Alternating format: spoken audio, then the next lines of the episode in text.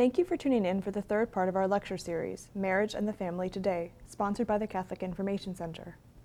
This fall, the Church will experience two significant events related to marriage and the family.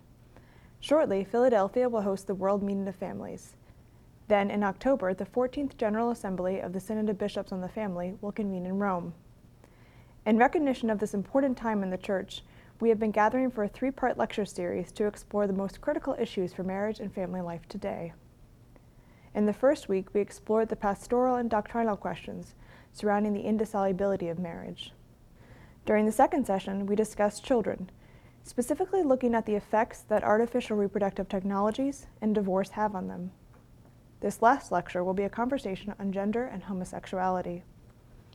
Here in Washington, we are fortunate to have the John Paul II Institute, a wealth of philosophers and theologians who are thinking through the essential questions of marriage and family.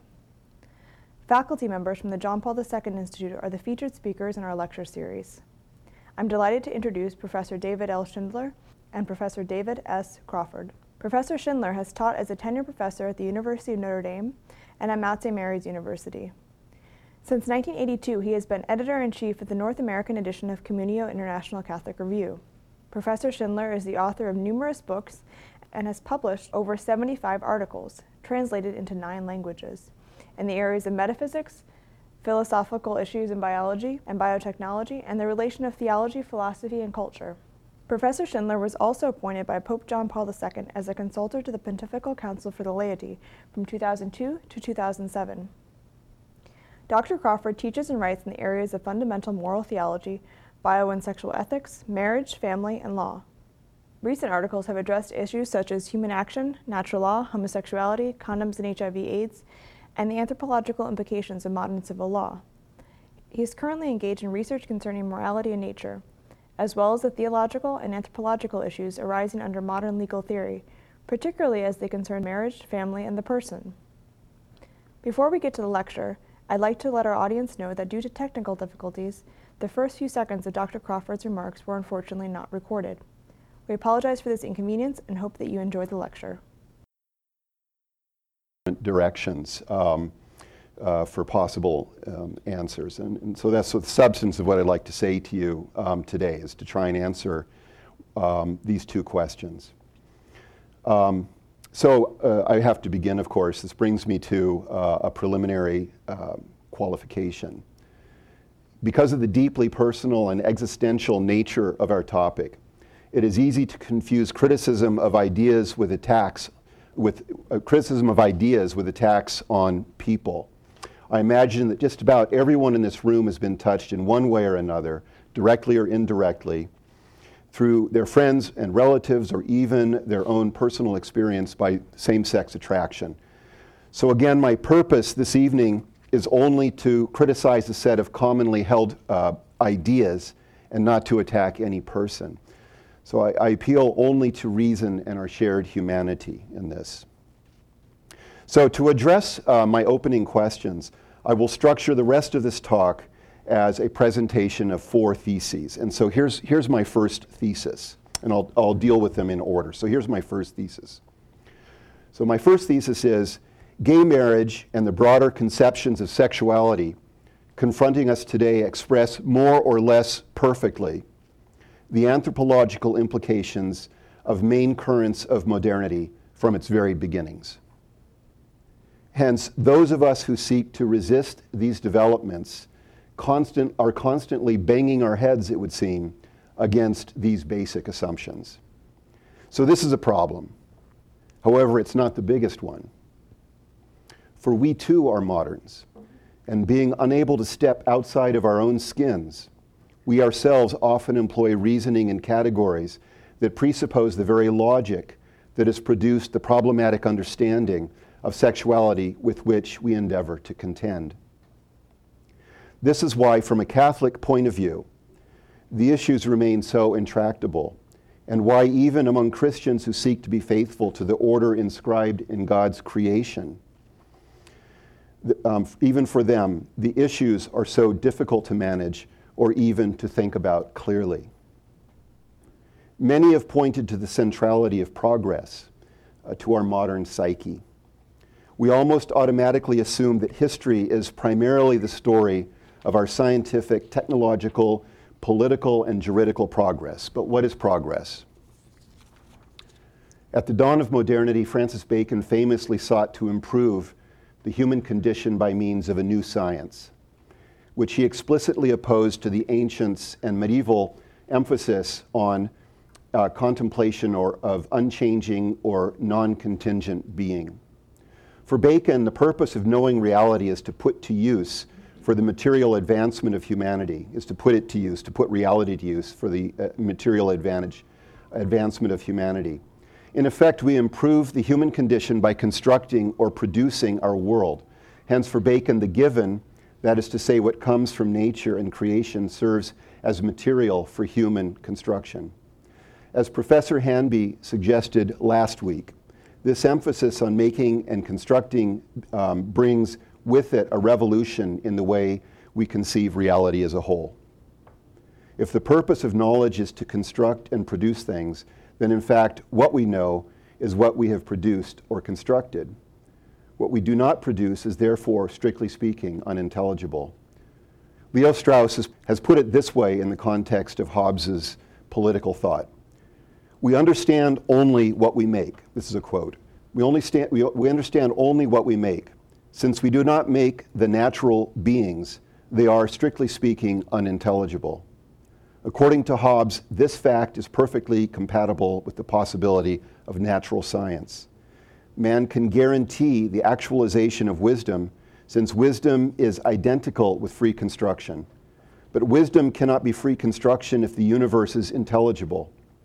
Man can guarantee the actualization of wisdom not in spite of, but because of the fact that the universe is unintelligible. Man can be sovereign only because there is no cosmic support for his humanity. Since the universe is unintelligible, and since control of nature does not require understand, the understanding of nature, there are no knowable limits to his conquest of nature. That's the end of the quote. This passage might seem prima facie wrong. We assume that it is precisely uh, the modern sciences that tell us what things are in their most certain in, our, in the most certain way.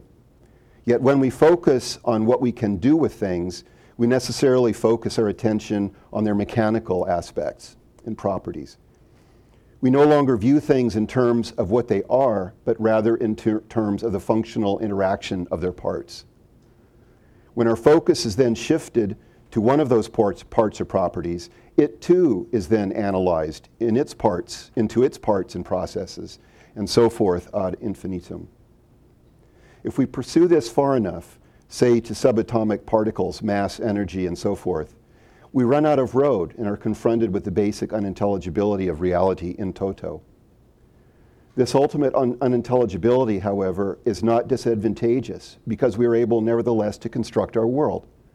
In fact, to follow Strauss, Strauss's point to the end, we are liberated to construct our world precisely because things are inherently meaningless. A couple of implications flow out of these developments. First, if the underlying unintelligibility of things is a precondition for absolute free construction, then given and natural meanings oppose free construction. In other words, nature, truth, and the given subtly oppose human freedom and self realization. Second, if beyond their mechanical properties things are unintelligible in themselves, they also are unable to point to anything beyond themselves. They can have no depth of meaning because they are reduced to sheer facticity. They lose their fundamentally sacramental meaning. It is therefore useless gibberish to speak of their inner truth. In the apparently kinder and gentler Locke, we find an analogous desire to construct our world in the social and political sphere. We counter political oppression, and just as importantly for Locke, we multiply wealth by constructing our political, economic, and legal orders. This is what the idea of a social contract is about. For human communities to be fully rational, that is to say, fully intelligible, they need to be constructed by us. We can see this even in relation to his conception of pre contractual societies such as the family. Even those ostensibly pre contractual societies or communities bear a striking resemblance to the contractual society to which they are preliminary. Where Locke does not re- represent them in this way, they seem to veer towards patriarchal absolutism, that is to say, toward the arbitrary and non rational forms of society he seeks to diffuse. From this rapid overview, we can now begin to see some answers to the question what is progress? In both the scientific, technological sense and in the social, political, legal sense, progress can be viewed primarily as a form of liberation. Progress liberates us from political oppression, the limits of our material condition, poverty, and so forth. But as we have seen, ingredient in these liberations is a darker one liberation from given truths and inherent meanings and from, uh, from form and nature. This narrative of progress is extremely powerful. It deeply imbues the way we understand ourselves, and yet it places the idea of progress beyond the question of good and evil. There is never bad progress, only bad outcomes and bad deployments of progress. Bad uses of iPhones versus good uses of iPhones. And then that a particular outcome could be judged bad can only be determined in relation to its tendency to contribute or not to liberation. What I have already said is enough to suggest its relevance to issues like gay marriage and the new sexuality. First, insofar as this narrative opposes the given, the human body presents a problem. It is precisely the sort of given that challenges the modern and liberal obsession with progress and liberation. It tends to define me as a man or woman as having this role or that in social and family life, as having these relations or those. Yet these human relations are highly specified in sexual terms. Because sexual spec- specification would seem to precede any act of choice on my part, it eventually appears to be an intolerable limitation to freedom. Here we re encounter the deeper logic pointed to by Strauss. For us to be free, the body must be understood in essentially mechanistic and subpersonal terms. It must be treated as lacking in its visible structures and its expression of, of form, any sign or sacramental character pointing beyond itself. Hence, we must conceive the body's sexual dimorphism as a material substrate that can only serve as a context or platform for genuinely human life and actions let's look at the flip side of this reductive biologism. If the body is no longer available as a sign or sacrament of the person, then it cannot serve to teach us about the truth of our inclinations and desires. Indeed, following the logic pointed to by Strauss, there can be no inner truth of desire or inclination to which the body might refer. Following the logic inclination or desire must itself be reduced to fundamentally unintelligible facticity. As such, it cannot be questioned. Without the body as a sign of the interior truth of my desires, a truth that is the beginning of virtue, I cannot see that desire has an inner truth. It simply is. Desire or inclination cannot therefore be brought into conformity with or placed in the context of any true and transcendental identity, but must itself become the building blocks of my identity. What matters then is, is fidelity to this identity. We can also see the implications for human community and civil society. First of all, political and legal doctrine must express itself in the currency and language of freedom, rather than given truths about origin or destiny, or even about what is or what is true. The current gay marriage debate in the courts is a perfect example. The only conceptual categories available to courts rest almost entirely on the question of rights, that is to say, individual liberties. Yet the modern legal language of rights, even when they are considered natural rights, is an expression of the modern rejection of the given, since the concept of rights emphasizes the individual's freedom of choice in some particularized domain for example, speech or assembly, religion, marriage, and so forth. Hence, the recent public and legal debate concerning gay marriage has little to do with the question of what marriage is in its very nature, and everything to do with what we think the implication of freedom in a liberal society is. Hence, even conservatives treat the issue as though it could be decided not on its merits, but according to principles of democracy or federalism.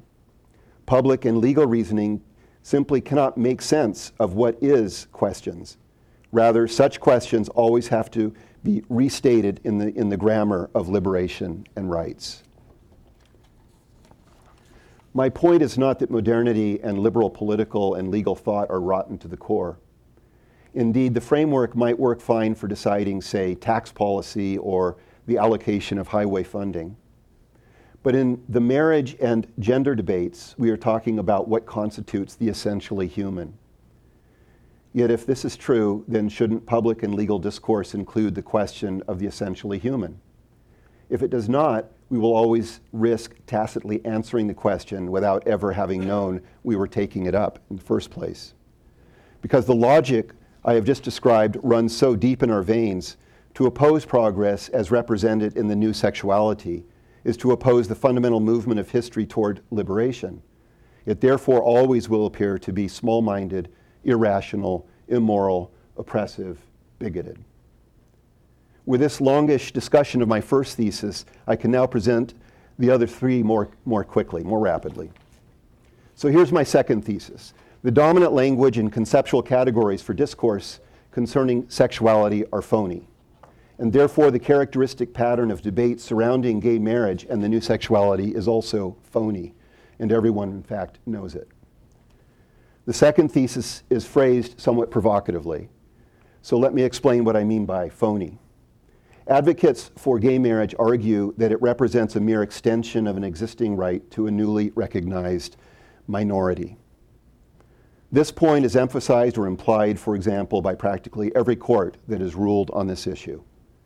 In fact, this argument is so plausible to so many people can only indicate that we have been thinking of marriage for a while now as something very much like gay marriage. At its root, this mere extension argument plays on the ambiguities I've already presented.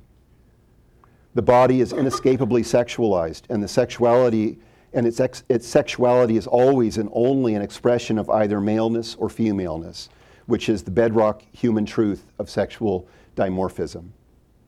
Indeed, the maleness and femaleness of the body can only exist, can only be intelligible in their mutual, mutuality and correlation the male body only makes sense, is only intelligible in view of the female body, and vice versa.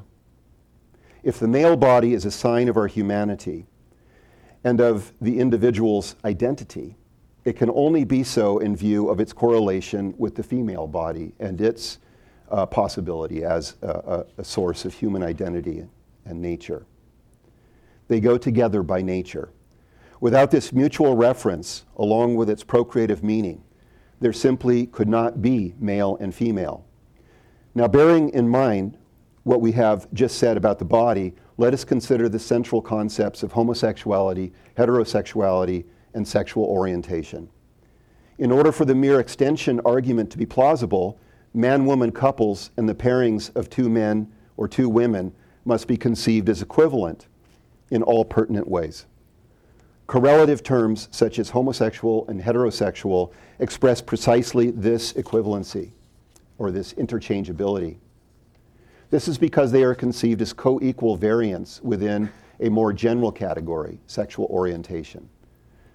Now, the concept sexual orientation, along with its variants, homosexual and heterosexual, expresses the idea that sexual inclination can run just as reasonably toward one of the same sex as to one of the opposite sex. Hence, the relationship between sexual desire or inclination and the body's sexual dimorphism is rendered arbitrary. Just to be clear, I say that this relationship is arbitrary because the concept of orientation is intended to express the idea that, say, a man's sexual desires or romantic inclinations could run just as naturally or normally to another man as to a woman that they do run either toward members of the same sex or members of the opposite sex is a function only of the happenstance that this man has one orientation rather than the other. Neither possibility, according to the concept, is more or less normal or natural, even if statistically they are mismatched. Therefore, that his inclinations run in one direction rather than another is arbitrary. They could just as reasonably, naturally, and normally run the other direction. Hence, the relationship between one's orientation, that is to say, the direction of one's desires, and the body's sexual dimorphism is only arbitrary. That I have a man's body has no real bearing on whether we should consider it natural or normal for me, for my orientation or inclinations to run toward the same sex or the opposite sex. But notice what this means. The concept of orientation, of individual human beings having differing orientations, is intended to describe the foundation of sexuality as a whole. We all of us, so the theory goes, desire as we do because of our various orientations. Hence, marriage, as we had always understood it, becomes heterosexual marriage. That is to say, one of the possible types of marriages. Notice that this, what this implies. Under the concept of sexual orientation, that a given man and woman are sexually or romantically drawn to each other cannot be due to its being natural for a man and a woman to be drawn to each other. To put it differently, they are not attracted to each other because they are a man and a woman, let alone because the male and female bodies naturally go together. Rather, that a man and a woman are drawn to each other is due to their just happening to have one of the possible orientations, namely heterosexuality. Now, all this, all this leads to some paradoxes. If, as I said, if, as I said, the body's sexual dimorphism cannot be escaped, this inescapability is true even in the concept of homosexuality itself. The body's sexual dimorphism is implicit, for example, in homosexual acts. After all, there are no sexual acts whatsoever but for the sexual body, and the body is only sexual insofar as it is dimorphic. That is to say, only in and through the obvious physiological correlation of the male and female bodies. Yet at the same time, homosexuality declares that this sexual correlation of the male and female bodies, their dimorphism, is personally and not, uh, person, personally non-determinative and indeed meaningless as a source of knowledge about the meaning and proper order of sexual desire. But this means that homosexuality and homosexual acts can only be parasitic on the body's natural sexual dimorphism. In effect, homosexuality must merely make use of the sexually dimorphic body, which must now be conceived as an essentially subpersonal physiological or material reality, presumably an accident of, uh, accident of evolutionary biology. The, the body must become, as I said earlier, only a context or material substrate for sexual acts. Hence, we have the strange paradox that homosexuality must, on the one hand, make use of a sexual body precisely as sexual, and yet simultaneously treat the body as only materially significant, precisely as sexual. Unfortunately, the paradoxes do not end here. As we saw, the concept of orientation aspires to explain sexual desire as a whole, exhaustively and universally. In doing so, it drains even the man woman relationship of its claim to rootedness in nature. Hence, oddly enough, it treats male and female bodies, even in the heterosexual relationship, as simply the context or material substrate necessary for sexual relations and acts. In other words, even the man woman sexual relationship is conceived as parasitic on the sexualized body. Strange paradox indeed. As I said, this language and the conceptual categories it represents are phony. They simply cannot express what is true about human beings because they manifestly fragment the person. I also said that at a deep level, everyone knows this fact. The power of the modern paradigm of free construction, its necessary reduction of the body to its machine like and subpersonal dimensions, its understanding of freedom as indifferent choice among alternatives is neither natural nor really tenable. In order for us to perpetuate the narrative of free construction of our world, we have to tell ourselves lies. We do this because we cannot conceive of a way to talk about things as they really are without impinging on what we take freedom to be. To impinge on freedom in this way is beyond the pale of acceptable public discourse. So we are reduced to a public language that we know does not express truth, and a private language which ultimately must be either brought into conformity with the official but untruthful public language or be reduced to whispers and mumblings. So, my third thesis is very short, and it flows directly out of the first two. The narrative of progress and the free construction of our world aided by phony language and categories implies there is no such thing as a natural human relationship or a natural human community, but rather that all relationships are radically based in law. Once the body and its procreative potential has been reduced to the mechanical and the biological, then what were previously thought to be natural motherhood or natural fatherhood are now thought of as biological motherhood or fatherhood. But the biological, as we understand it in our world, is only modernity's ersatz version of nature. It is nature that has been reduced to the interaction of functional parts.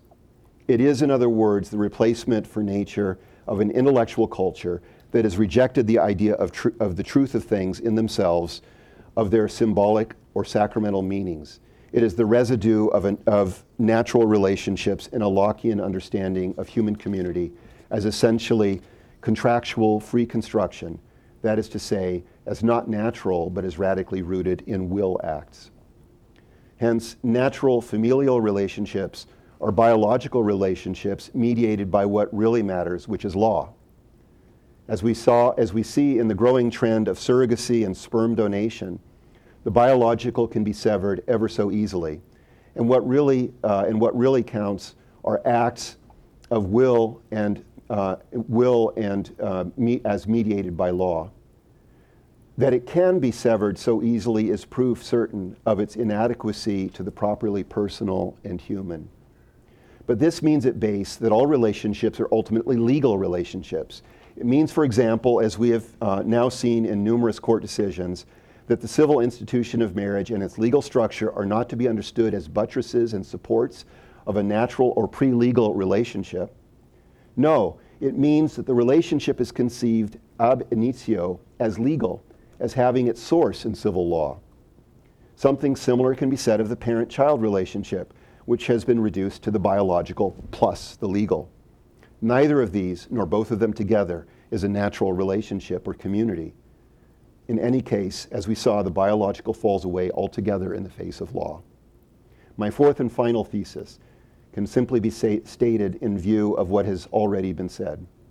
This elimination of natural relationships and communities implies a mostly invisible yet growing form of totalitarianism.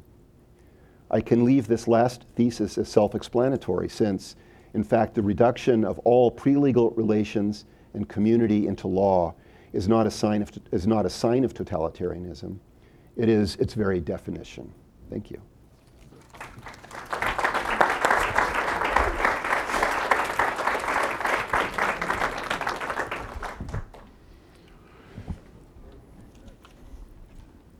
Okay. Um, the question, we all know the question of uh, body and gender is a very difficult one to discuss publicly today, that the issues are very intense and so on. And, and uh, somebody reminded me this morning, you know, that uh, that's what Jesus did when, when uh, um, in, in that sort of situation, he went back to first principles, you know, the law of Moses and divorce. And, and he said, well, that's not the way it was in the beginning, and started by going back to the beginning, and that's sort of what I want to do. And, and this will not be a rounded uh, sort of lecture.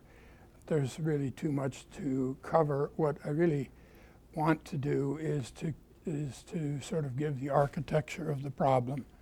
That is the first some uh, first principles and uh, uh what the issues are that arise uh, around those uh, for discussion. So there'll be about a half dozen uh, principles here. First, let me uh, begin just uh, yesterday. Well, there are two texts from Pope, Pope, Francis that are helpful here from Laudato, Laudato Si, paragraph 155. Let me just read this as a general context where I want to uh, start. Human ecology also implies an, uh, another profound reality the relationship between human life and the moral law which is inscribed in our nature and is necessary for the creation of more dignified environment. So it's the encyclical on creation in the environment. Pope Benedict XVI spoke of an ecology of man based on the fact that man too has a nature that he must respect and that he cannot manipulate at will. It is enough to recognize that our body itself establishes us in a direct relationship with the environment and with other living beings. the acceptance of our bodies as God's gift is vital for welcoming and accepting the entire world as a gift from the Father and our common home. Whereas thinking that we enjoy absolute power over our own bodies turns often sub- subtly into thinking that we enjoy absolute power over creation. Learning to accept our body, to care for it, and to respect its fullest meaning is an essential element of any genuine human ecology. Valuing one's own body in its femininity or masculinity is necessary if I am going to be able to recognize myself in an encounter with someone who is different. In this way, we can joyfully accept the specific gifts of another man or woman, the work of God, the Creator, and mutual enrichment and find mutual enrichment. It is not a healthy attitude which would seek to cancel out sexual difference because we no longer how to confront it. And he said uh, yesterday, a statement anticipating the world meeting of families, that a, a new covenant or alliance of man and woman would seem not only necessary but also strategic for the emancipation of peoples from their colonization by money and he went on this covenant or alliance must once again guide politics, the economy, and civil coexistence. It decides the habitability of the earth, the transmission of the sentiment of life, and the bonds of memory and hope. Of this covenant, the matrimonial familial community of man and woman is its generative grammar, its golden bond, so to speak. Faith draws upon knowledge of God's creation. Uh, entrusted to the family, he entrusted to the family not only the care of intimacy for its own sake, but also the project of making the entire world domestic. It's a very interesting thought. Um, uh, so it is precisely the family that is at the origin and the base of this worldwide culture that saves us. It saves us from many attacks, many forms of destruction, and many forms of colonization for instance, instance by money and ide- ideologies that so threaten the world. Now, that's uh, Pope Francis, and I cite that to, to, give a context. And also, it seems to me it recalls what John Paul II um, uh, always emphasized, beginning with uh, in Familiaris Consortio and a number of times that the future of human civilization passes through the family, by which he meant not that it, there's an instrument of reproducing children. We need uh, children for a civilization, but it's necessary for the inner form of a civilization, and it has a privileged p- place in that. And sort of what I have to say here goes to that. Uh, that idea of centrality, and some of this will repeat in a slightly different uh, idiom, perhaps, uh, what Professor Crawford was uh, discussing. And the, the first point that I want to make, so six points, and I, I, try to emphasize one or two points and then quickly qualify it and, and uh, get through this, and then you can, I'm sure you'll have a few questions. So uh, the two of us will try to handle those. Okay. But the first thing I want to say is that the question of body and gender is most fundamentally, as all the questions of our culture, a question of God. That needs to be stated over and over again. And what does that mean? Uh, you could put that another way. It has to do with the notion of creation. Are we creatures or not? And uh, that question will never be, uh, any judgment about the body and gender uh, will never be neutral with respect to some judgment as to whether we're from God or not and what that implies. Uh, Professor Crawford mentioned some texts in this regard. Cardinal Ratzinger, in one of his, uh, Joseph Ratzinger, in one of his early books in the late 60s, Introduction to Christianity, distinguished as sort of a difference between a modern ancient worldview, and basically in terms of the idea of creation. Uh, so, so, really, what I want, or let me quote that first, but the, in, in what is it that it, it's not that it all reduces to that, but it captures it. That in the ancient world, being was good as given. That being was, was ens qua, or, or, or something was good, bonum qua ens. The fact that it was meant that it had an inherently good order. And what happens in modernity, shift in modernity, you locate, locate that 16th century, 17th century, that being is good quia factum. That is, being becomes good insofar as there's some intervention that man corrects it, corrects the order to make it good. And that really is a, a key judgment. So the, the first point is the, the notion of creation are things are the things of nature, human and non-human, at root good is given in the act of creation by God, or are they good only insofar as the human being intervene, intervenes somehow to correct them and make them good? And I think this runs through all the questions that we're talking about here. So the task in, in this uh, creational uh, understanding approach to reality is to, to always to first listen attentively to the reality of the world in its, its naturally given order. And then the remaking and reconstructing has to be keyed in some integrated fashion to that. And I think paragraph 36 of Gaudium et Spes is interesting to keep in mind here that affirms that when, uh, g- that when God is forgotten, the creature ceases to be intelligible. I think that's a very nice way to, to get at this. That, that with the pressure of modernity, without an awareness of a giver, the, the uh, reality tends to be something that then it falls to us to construct in some way, to modify, to do something with. And there are theological reasons for that. I mean, the loss of the integrity of nature in, in, uh, in uh, Protestantism and Calvinism, Puritanism, and so on. I mean, there's a lot to talk about there. But the, the, so the first thing is I want to say that this question, in the, in the deepest sense, is a matter of theology, uh, anthropology, and spirituality, if you want to use those terms, before it's a moral issue. And it really is a moral issue only in that context. Okay, then the, the, sec- the second point is about the nature of the body. And this is vastly oversimplified, as all these points will be. Then in the question period, perhaps can refine them a bit. But and Professor Crawford got into that a bit. I would simply say, for our, for our purposes, you can talk about two dominant views of the body in the West. In the, the, the pre-modern, the one that's taken up uh, in Catholicism, Aristotelian Thomistic view, I would, uh, for our purposes here, uh, term that the uh, understanding of the body as inherently symbolic and never purely physicalist. The body, uh, and the other, Descartes, and I'll, I'll come to that in a second, the modern view. But what I mean by uh, that is that there's a unity between the body and soul, and this implies that the body always reveals the soul and thereby reveals the meaning of the person.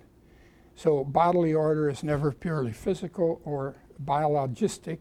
We don't say, for example, stop hitting my body. We say, stop hitting me.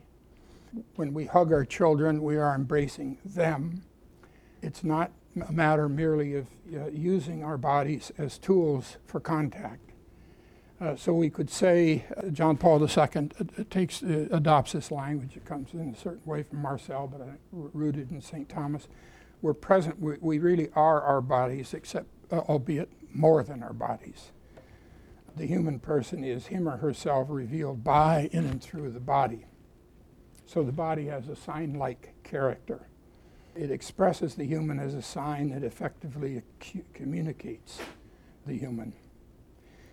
A bodily shape, then, is never merely a container, which is hiding something inside. Okay. Then, on the other hand, is a, a, a view that has prevailed in modernity uh, is Descartes, and that's not, not that's the only view, but I think there's a Cartesian thread that goes really continues on into postmodernism, which is that body is essentially raw material, and, and the, uh, insofar as we talk about a dual reality at all in the human being, they're two different things. You have the body, uh, which is physical, mechanistic, and then you have the soul, which is something other than that. And, and therefore, you call it a, a mechanistic view, a ghost in the machine, so to speak. You've heard that language. So the, the body is no longer a bearer of spiritual order. It's no longer a sign of the soul it's only its instrument at best. So it's not symbolic, and we can say that it's more like dumb stuff. It's a dumb instrument. So if you wanted to kind of summarize the difference between the two, it'd be more proper to say I have a body rather than I, that I am a body, albeit more than a body. So you could say it's dumb stuff or, or, or a, a dumb raw material apt for use or manipulation for whatever purpose. And, and what you would say on, uh, on the other view is that the, the body is, uh, on, the, on the ancient view, the body is apt first for presence, for personal presence. And even though there can be a use uh, uh, that's uh, legitimate, that's never at the expense of what is first an intrinsic presence. So, on this view of, of Descartes, body and gender, to anticipate where we're going, body and gender are two different things. I mean, the body, when we speak of the sexual difference, typically we refer more to the biological aspect. And when we talk about gender difference, we re- refer most often to the psychological. And in a Cartesian view, the body is just dumb stuff separate from the other, and the other is sort of a free floating uh, exercise. It's a matter of uh, free floating uh, exercise of uh, choice and, and uh, so forth. Okay. So then, and, and in that ancient view, the image of God is, is in, in some sense, the whole body image is God, but really primarily through the spirit and the spiritual faculties. You know, the spiritual soul and its faculties, in, intellect, intelligent, primarily the individual person. Now, what happens in the third point is uh, John Paul II. What's distinctive about John Paul II? And, and, and we get into, you know, I'm, I mean, it's almost irresponsible to try to distill this quickly, you know, with the richness that's here. But I, I, what, what I would say at root is the shift in John Paul II, his shift is uh, the, it, he accents now the, the taking these principles and adhering to them, Aristotelian Thomism, and the body is symbolic. The shift now is that the symbolism is more, uh, the accent now is on the meaning of the, hu- the human being as love. That is to say, instead of the emphasis on an individual Im- imaging the one God, uh, there's an openness to the fact that you know that God is a, co- divine communio personarum in the Trinity, and in human beings, then it is community. So what's involved in that? Okay, so that's I would say this is what I mean. There are a lot of different terms used for this in John Paul II, but it's it's a, it's a really momentous shift, but not by way of rejection, but by way of deepening and transforming.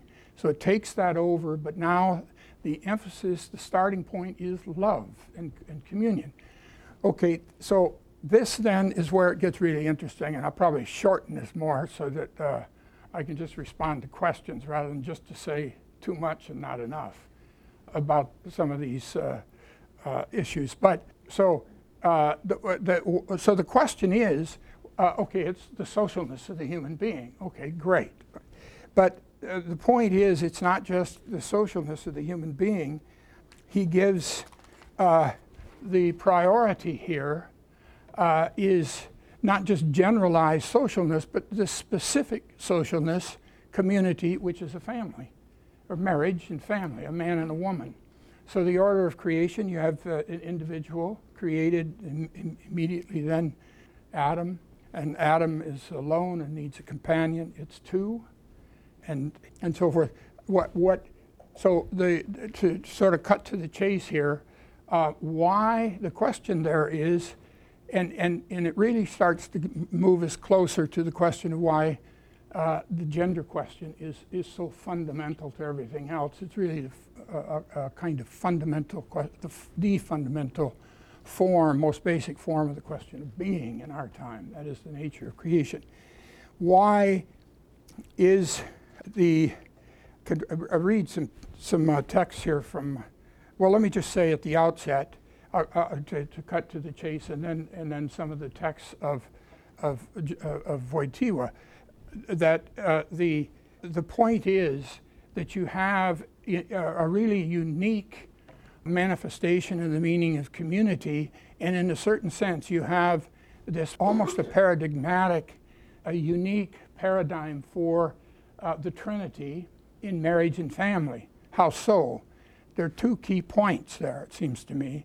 And one is that it's the, it's, it's the simultaneity, the two aspects is you have total unity, so a unity that includes the body, and it's a, it's a unity on all levels, which maintains the distinctness of the two. And the second is it's fruitful, so it's creative. So what you have is really, and, and I think this is the heart of the, the meaning of John Paul II, you have uh, unity and creativity. And in a certain sense, and that's why the family becomes the fullness of that, because with fr- fruitfulness now you have uh, three. You have um, a, com- a, community. So uh, we can examine that, but that's, it seems to me, the heart of the matter. That you have the unique instance in the cosmos where uh, you can have this complete unity which is creative. And notice the creativity. We often, our culture talks about, we often talk about a child as almost a burden, or at least an object of our desires and so on. Instead of seeing the full meaning of a child as a subject, there's no greater creative act than, than the procreation of a child. Why? There's no other creative act whose uh, uh, result is another subject of creativity. That, that's absolutely, you can write a book, but it's not a subject of creativity. That's a profound thing. And it would, we need to uh, ponder that, the, the, the weight and the beauty of a child in that context, okay? So that is the, it seems to me, the, the heart of the matter. But then you, you, you immediately have the problem because he wants to then John Paul II wants to bring this into the imaging of God. Well, what are the obvious problems? The obvious problem, and why we shy away from that, and that is there's no sex or gender in God. Okay, so how do we do that? And it seems to me this the crux of the matter is is to see uh, that there, on the one hand, the order of love in God is really imaged in the order of love in this relationship, but it's, it's qua order of love that you have the imaging of God. It doesn't mean that the body is, that the, that, that implies that there's a body in God. It implies that in the order of, of persons, this unique kind of person in the cosmos, which is embodied, that order of love takes the form of an embodiment, uh, which is expressed in the sexual difference and in uh, procreation. Do do you see the difference there? So there, there, there is not in there, there is in God the order of love, which in embodied persons takes takes form as the sexual difference and sexual difference and the gender distinction.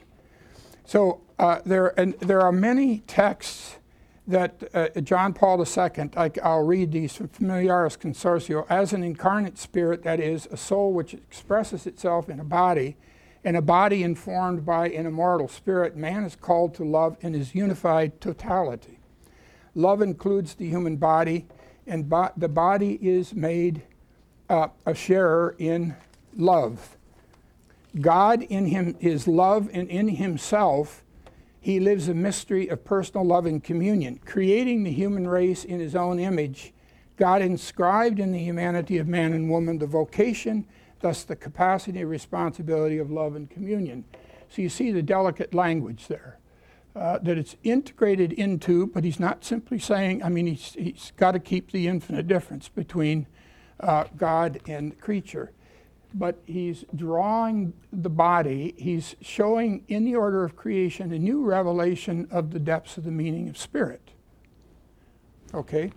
In and through this new cre- uh, creation, which is the body. Okay. Uh, so that's the, the, the, heart of the matter there. And that, so that intimacy coupled with the creativity is at the, the heart of uh, the, the, the primary sort of the paradigm for human love. And that's in that community is the community that's a sine qua non that gives form to the rest of the cosmos. It's so, it's so important to see the how important that is when the um, compendium for the social doctrine of the church uh, it's, it's re- really striking because, um, in terms of this, the centrality of the marriage and family in the order of things, this primitive form of love, uh, uh, first of all, this is paragraph tw- 26, the Compendium for the Social Doctrine of the Church. It said, God freely confers being and life on everything uh, that exists. Man and woman, created in his image and likeness, are for that reason called to be the visible sign and the effective instrument of divine gratuitousness in the garden where God has placed them as cultivators and custodians of the goods of creation. And then he goes, the, the, the catech- that compendium goes on in the next paragraph and shows that original sin first is it's the order of religion a sin. So the sin that's recapitulated in every subsequent sin is given in the breakdown of that original order, and that's spelled out in paragraph 27. That the, the first is Adam uh, uh, does not respect his filial meaning before God, disobedience. That immediately sows discord between the man and the woman, and the, and the verbs there, control and desire, are used. And in that disorder, there's immediately a disorder imparted to uh, the rest of creation, and then you have the disturbance uh, uh, within creation as a whole. So the, it concludes by saying, I mean, th- that's, that's a very radical statement, and it has a lot of uh, depth to it that we need to ponder. But this paragraph uh, concludes by saying, it is in this original estrange- estrangement, so the, this Adam in relation to God, then the man and the woman, and, and then creation and, and that's recapitulated in all forms of sin. So it says it, it is in this original estrangement that are to be sought the deepest roots of all the evils that afflict social relations between people, of all the situations in economic and political life that attack the dignity of the person, that assail justice and solidarity. That's a very radical uh, statement, but you see how cent- uh, central this is. Okay, then the question of what is the uh, sex- sexual difference, and I'll be very brief on this, that it is, it, it first of all, it's um, the sexual difference and the, the uh, sexual difference in the gender are, are, there's a unity. Those are indissoluble even though they're distinct, okay, for the reasons I gave early, earlier on this conception of the unity of body and soul. And this, the, uh, a second point is that the bodily shape itself is an index to the form of love because there's a unity there. And, and the bodily shape, and, and that means not only, you know, uh, the difference in our earlobes and so on, it has to do with the, the, the body, the sexual part of the body. Why? Because that goes to the, this root of the complete intimacy between a man and a woman and the fruitfulness it's a, a, a cre- cre- creativity. So now, what we the point here that what follows here then is that the gender, the sexual difference in gender, its first meaning then comes relative to the order of love. That's the context in which we have to put it, and that's why it's so basic. So, in other words, that this image of God now is that the sexual organs and the gender expression, and that is not reducing by, um, gender to biology, it's rather spirit incorporating the body. It isn't a reduction to the body. It's, it's giving new meaning to the body. But the point is, the, the shape of uh, uh, the, the body has to do with the order of love, which means it has to do with giving and receiving, and, and a giving and receiving that is fruitful. And all I'll say here is, uh, I mean, there's so much talked about this, and I, I just don't want to uh, jump in at some, you know, uh, truncated way. But the key is to see that there's a kind of interiority, exteriority, or giving and receiving. And the key is to see, it seems to me, that that, that um, has to do with uh, symbols of the giving and receiving of love in a different order. So the gender distinction is not, if we say complementarity, it's not you have a half and you have another half and they make a whole. It's rather you have two wholes there, remember, the man and the woman, uh, uh, they divide uh, what is the original solitude, the original creation of Adam, who becomes two. So it's flesh of my flesh, bone of my bone. But the point, so the point is that the giving and receiving is wholly embodied in each, but in a different order. And, and so you could talk about uh, giving receivingly or receiving givingly. And th- this is, uh, there, there are so many things, I mean, to be debated about and talked about here. There's a, uh, I, I, rec- I, recommend this uh, work by Stephen Talbott at the Nature Institute in New York, for example, talking about how this order goes all the way down in terms of this, the sperm and the egg, the shape of the sperm and the egg, and the kind of activity. They're both active, but in what sense? And what's the nature of that activity? I mean, it's so fascinating to see how this theology of the body goes all the way down, so to speak, and, and all the way up. Anyway, I'm going to uh, stop at, at that point. And then the, the final two points, I, I think, I, where are we on time? This is, we got started late, so. Yeah. I, but the two final points I want to make in this regard are, uh, I mean, in light of this. So that's the, the essential principles of the basic structure of, of how we get to enter into this uh, question of uh, the body and gender.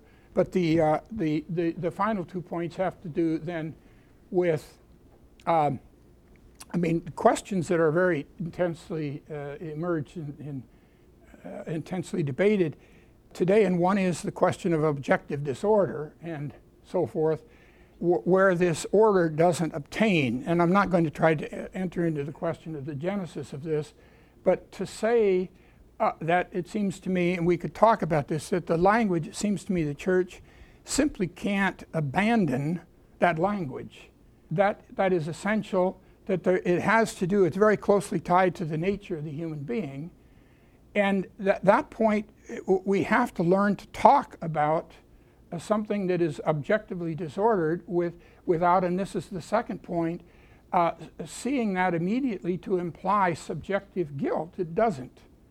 There, there, there, we get confused between the objective and subjective orders, and we all experience disorder in our lives in one, one form or another.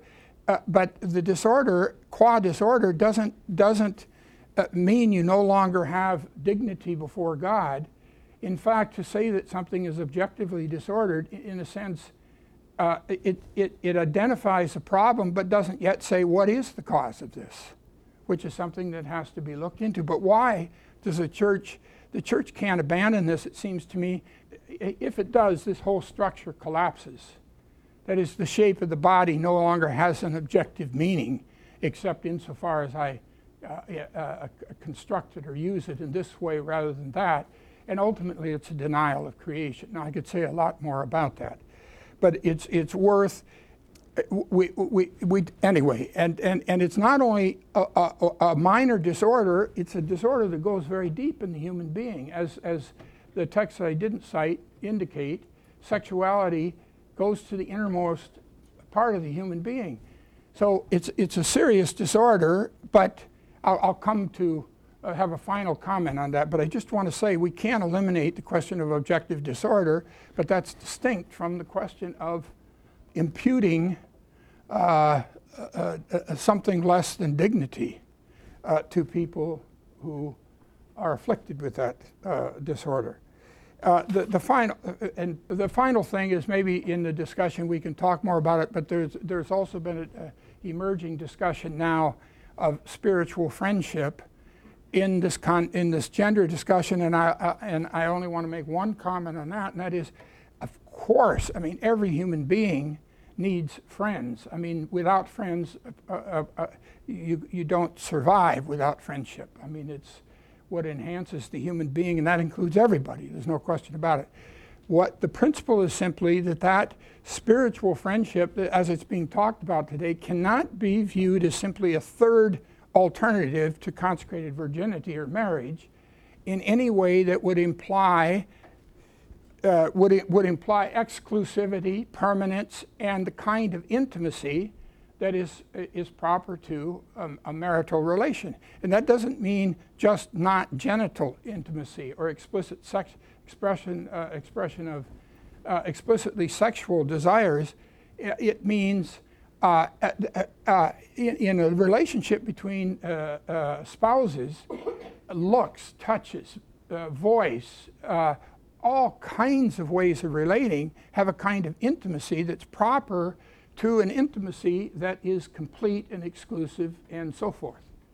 And spiritual friendship. So the question that of chastity that emerges, of course, ch- chastity would be a part of a friendship, but chastity, we have to deepen the sense of chastity. Chastity does not mean simply virtue with respect to the explicitly genital or sexual. That is, we have to realize the body is, remains integral to the human being. There is no such thing strictly as a spiritual friendship that isn't bodily. And, and, and so, anyway, that's, those are just pointers. The final thing, then, I just conclude with I started with creation, I end with redemption in the sense that in this question of subjective or objective disorder and so on, you know, the, the Creator God reveals a new dimension in his being with, uh, with redemption in Jesus Christ and incarnation and suffering and death. And I think today we don't talk about this, and we need to talk about it more. God suffered in Jesus Christ for the sake of human beings, and he suffered to the point of death. And, and that the suffering is part and parcel of, of uh, human existence. And Christianity doesn't pr- promise uh, no suffering, it promises some assistance in meaning and finding some meaning and joy and the promise of resurrection in suffering. And I mention that not because that we let the suffering be, but we do what Jesus did, which is he precisely identified with the objective order of of, of sinner, sinners in the cosmos, I mean, the entire cosmos in a certain sense, is, under the influence of original sin, is under the power of sin. And he suffered, he entered it and embraced it and transformed it from inside. So, accompanying and suffering with and so on are all integral to this. But, but we, we can't, uh, there, it seems to me we, we think too much of. Uh, Christianity, it's, it, well, this doesn't work, or it doesn't bring success, or immediate fulfillment, or it makes me suffer. Uh, those are not genuinely Christian criteria. Anyway, so I'd be happy to take some questions now, if there are any, if it isn't too late, and Professor Crawford as well, I'm sure. Thank you.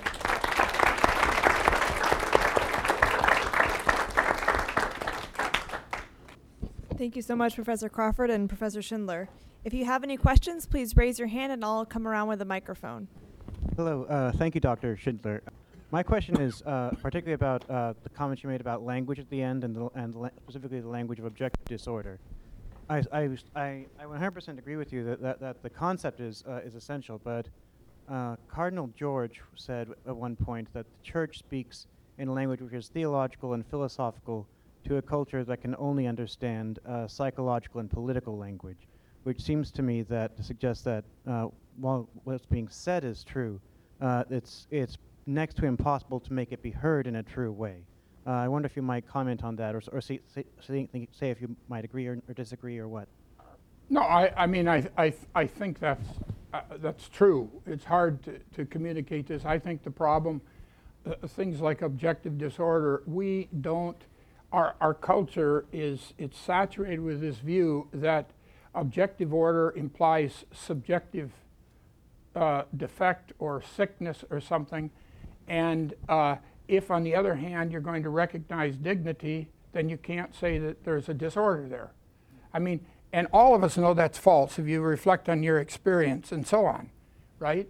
And I and and how that's a problem. I, I would say in any case, and I don't know the context. I mean, I have great respect for Cardinal George, the late Cardinal George. George, and uh, um, but it's something we have to work to transform because it's it's vital for us to make sense of our experience. We do tend to psychologize evil and and and speak in sociological and psychological language, I think that's not adequate. And that's part of what the church has, it seems to me, has to do in relation to the culture is communicate that. Um, this is for Dr. Crawford, but I was particularly interested in the point that you made that the one of the big problems we have coming up against um, all of the arguments made in favor of homosexuality, homosexual marriage, and gender transformation um, is that we are a product of the modernity that we are trying to fight. I know that a lot of the modern opinions and a lot of the modern kind of constructions of gender identity and marriage come from a really long progression of essentially baby steps towards this. So you get things like utilitarianism, enter social constructs like contraceptives that start changing kind of the meaning of marriage, and eventually get to the natural conclusion, which is marriage doesn't mean anything and we can do whatever we want with it. So, my question for you is in terms of it seems like a really big wall mm-hmm. to fight Yeah. hundreds of years of progressions of baby steps, especially since we are products now of these baby steps.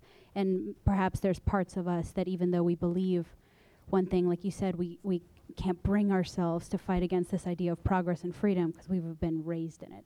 So, my question for you is what are your views on how we can, as Catholics, as the Catholic Church, fight this in terms of not just arguing with people, but perhaps what changes need to take place to counteract all these steps towards this? Because it really does seem like a huge wall. And then when you talk about it like that, it's almost like this hopelessness of like, what can we do? You know. So my questions for you are, um, in your personal kind of opinion, and maybe what you've read or whatever, what do you think would be helpful in terms of fighting this wall that we face? Okay.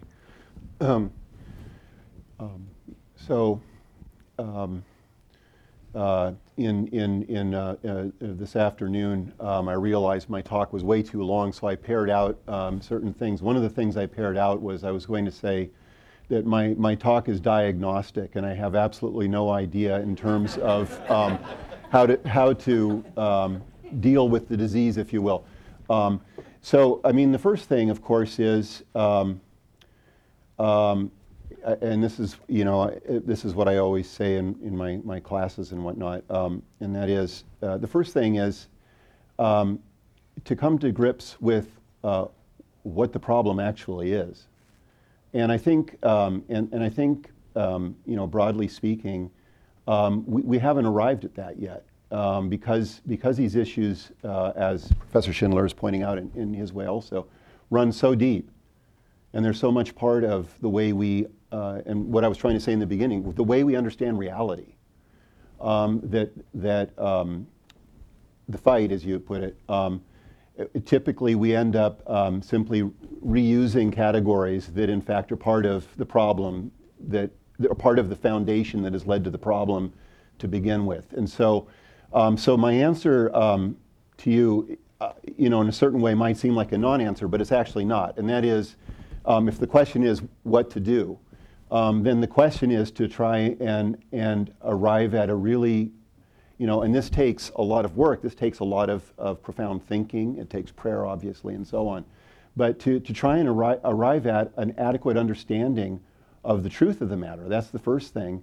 Um, and the way in which the truth of the matter is, is constantly evaded, deferred, set aside, uh, and then when that when when when that happens, and you can show uh, and you can you you have thought about this and prayed about it and are able to uh, try to understand what the problem actually is, um, then um, sometimes it's possible to um, you know build in a small way, right? Um, like raise your family differently, for example, or you know run your school differently. So then it has to do with the question, or li- just living your life differently. Um, and, and, and so then it, it's, it's a question of not you know, coming forward with, the, with some sort of blueprint and saying, okay, this is the way society really should go, but building organically from, from the bottom, as it were. Yeah. Unfortunately, that's all the time we have this evening, but thank you all so much for coming, and please join me in thanking our speakers.